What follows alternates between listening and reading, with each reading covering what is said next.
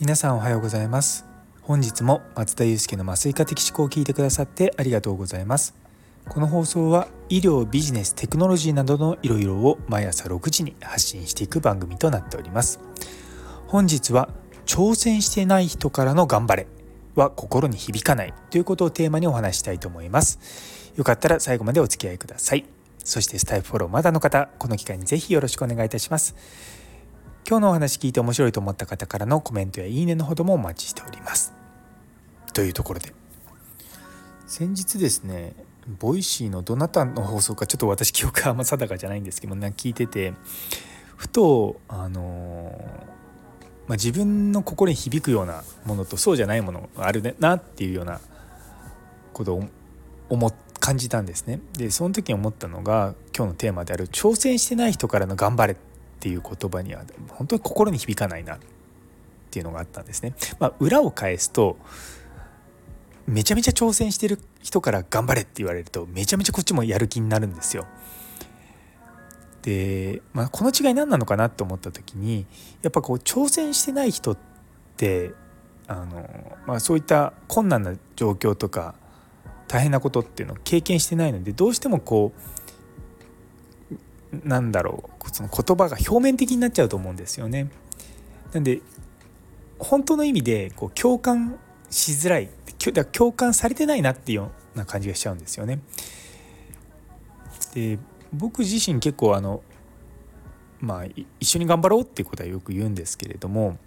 まあ、自分自身もいろんなことにチャレンジしながらやっぱやっていくことっていうのは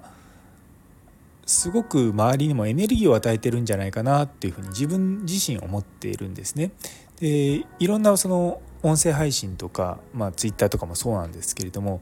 やっぱいろんなことにチャレンジしてる人たちから、まあ、頑張りましょうみたいなこと言われると僕ってすごくこう乗りやすい性格なのであそういうのすごくいいなっていうふうに思ってるんですよね。でやっぱりこう逆にこうこうしなきゃこうするといいですよみたいなあの励ましみたいなことでもやっぱりその人が誰が話してるのかってすごく大事だと思うんですよね。で実体験からの助言とか得るっていうのはやっぱりこう説得力あるじゃないですか。で逆にこうチャレンジしてない人からいくら言われてもですねやっぱりあなたでも何してんのって 思っちゃう自分もいるんですよね。まあ人のその側面しかどうしても他人って見れないじゃないですかその人の全てを分かる子じゃないしそもそも人間自身自分のことだって全部分かってないのででもそれでもやっぱり見えるようなこう挑戦とかチャレンジとかをしていないっていうのはまあちょっと難しいのかなって思うことはあるんですよね。でそもそもこうチャレンジって何なのかって思うとチャレンジって多分結果がどうなるか分かんないことなんだと思うんですよね。で逆にこうチョイスっていうのは結果がこうなるんだろうなっていうのがある程度予測できてることだと思うんですよ。でまあ人間いろんな人生の中でこう選択していく中で、まあ、極力こう、まあ、先が分からない方を選ぶっていうのも一つ方法なんじゃないかなって最近思うんですよね。どうしてもこう失敗したくないと思うと確実にうまくいく方法とかそういったことを選びがちになってしまうんですけれどもやはりそういうふうにしてるとだんだんだんだんこう、まあ、楽な方にっていうかそのまあ堅実と言うとすごく言葉はいいんですけれどもうーんねえなんていうかつまんなくなっちゃうんじゃないかなと思うんですよね。子供ってなんでそんな無謀なことするのってよくあるじゃないですか。そんなお前その段差登れないだろうっていうのとかを頑張って登ろうとしたりとかでも多分小さい時って誰しもその結果がどうなるか分からない状態でやってみたくてやるわけですよ。でやっぱそういった気持ちのど、また動機のところがこうなったらいいなってだけじゃなくてやっぱその分からないけどとりあえずやってみるっていうその、まあ、無謀さとも言えるようなことっていうのが、まあ、だんだん年を重ねるごとに少なくなってくるんじゃないかなと思うんですよね。でも一方でこう年を重ねても、まあ、チャレンジをし続ける人っていうのもいて、まあ、僕はねやっぱそういう人になりたいなって思うんですよね。僕がやっぱりこう尊敬してる、まあ、先輩の人たちとかもう本当引退されてるような方々もぱり周りからまあ若干無謀だというか、まあ、そんなことしなくてもいいんじゃないの？みたいなことを一つ一つこうやってきた人たちが多かったので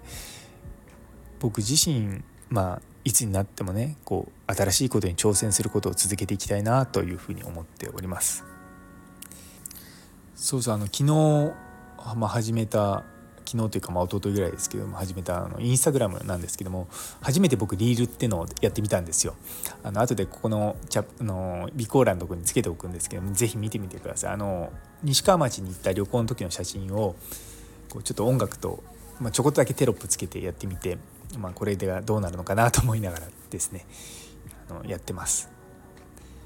いやなかなかインスタ難しいですよ、まあ、全然僕あの畑違いって言い方変ですけどもやったことがあんまりないのでまだ20個しか投稿してないんで、まあ何、何なんだって言われるかもしれないんですけどでもまあこれがまあバズるという言い方変ですけどもいろんな人にこう拡散されていくようになるには、まあ、もうちょっとなんかこう X とは違う工夫が必要なんだろうなと思いながら、まあ、楽しんでやっております。というところで、えー、最後まで聞いてくださってありがとうございます。昨日のこれからの医療 SNS を考えるという放送にいいねをくださったもみじさん、さやもさん、姉そうに先生、まどかいん LA さん、ちびまるさん、ラグビー先生、みほいみ先生、もにきちさん、中村先生、りょうさん、まーたんさん、さらにコメントくださったゆいつむすさん、キムショさん、どうもありがとうございます。さらに、えー、今日新しくフォローしてくださった相葉美優さん、どうもありがとうございます。引き続きどうぞよろしくお願いいたします。